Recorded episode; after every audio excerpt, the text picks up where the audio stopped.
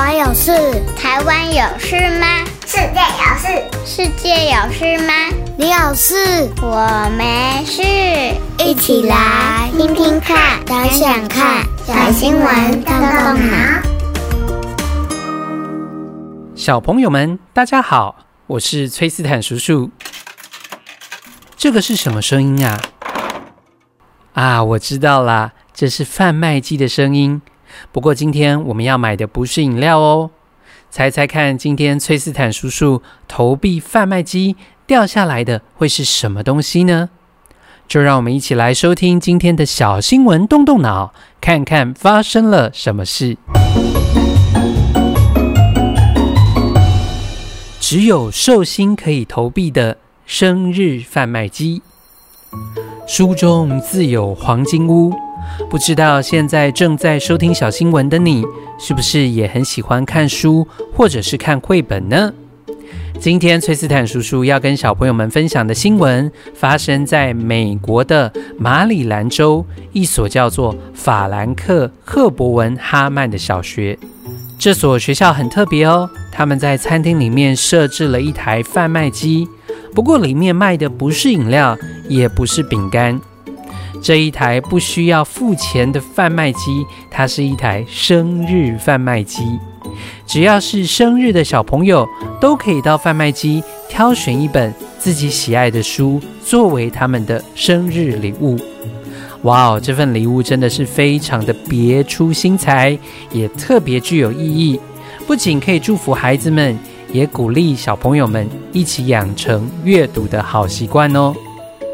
这所学校的图书馆媒体专员范佩德，他分享了这台生日贩卖机其实是经过特别设计的哦，包含在这个贩卖机当中的书本陈列，也是按照每个年级合适的摆书位置经过精心设计的哦。比如说啊，适合低年级的小朋友读的书，因为低年级小朋友的身高可能不会太高的关系，所以通常都会放在贩卖机机器的最下排。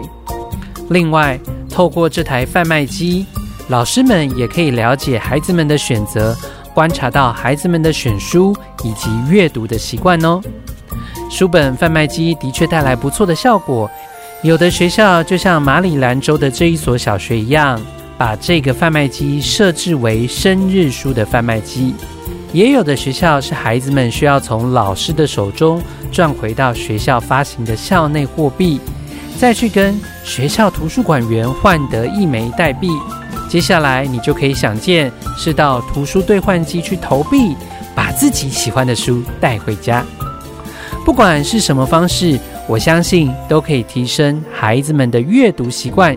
也可以让孩子们透过书本、透过文字，徜徉在想象的世界里。听到了这里，小朋友们是不是会很羡慕美国的小学啊？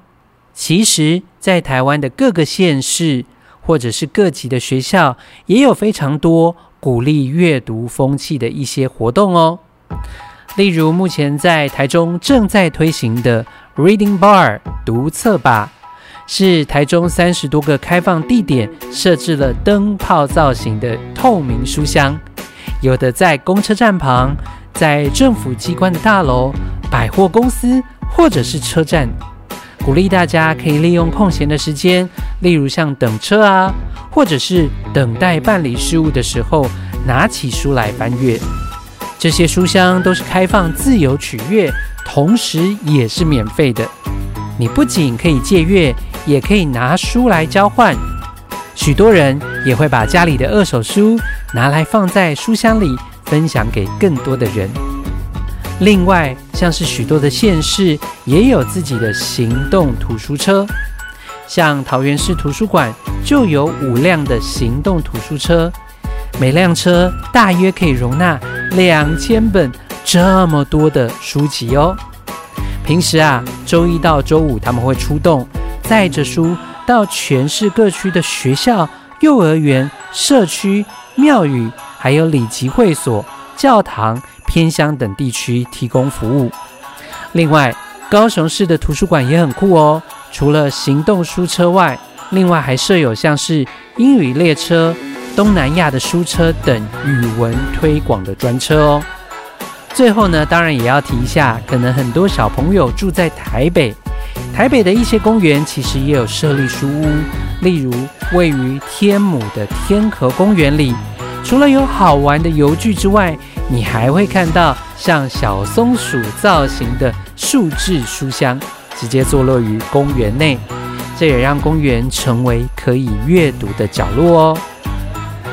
身处于二十一世纪的我们，是在一个知识型的社会里生活，阅读力是每个人都非常需要具备的关键能力哦。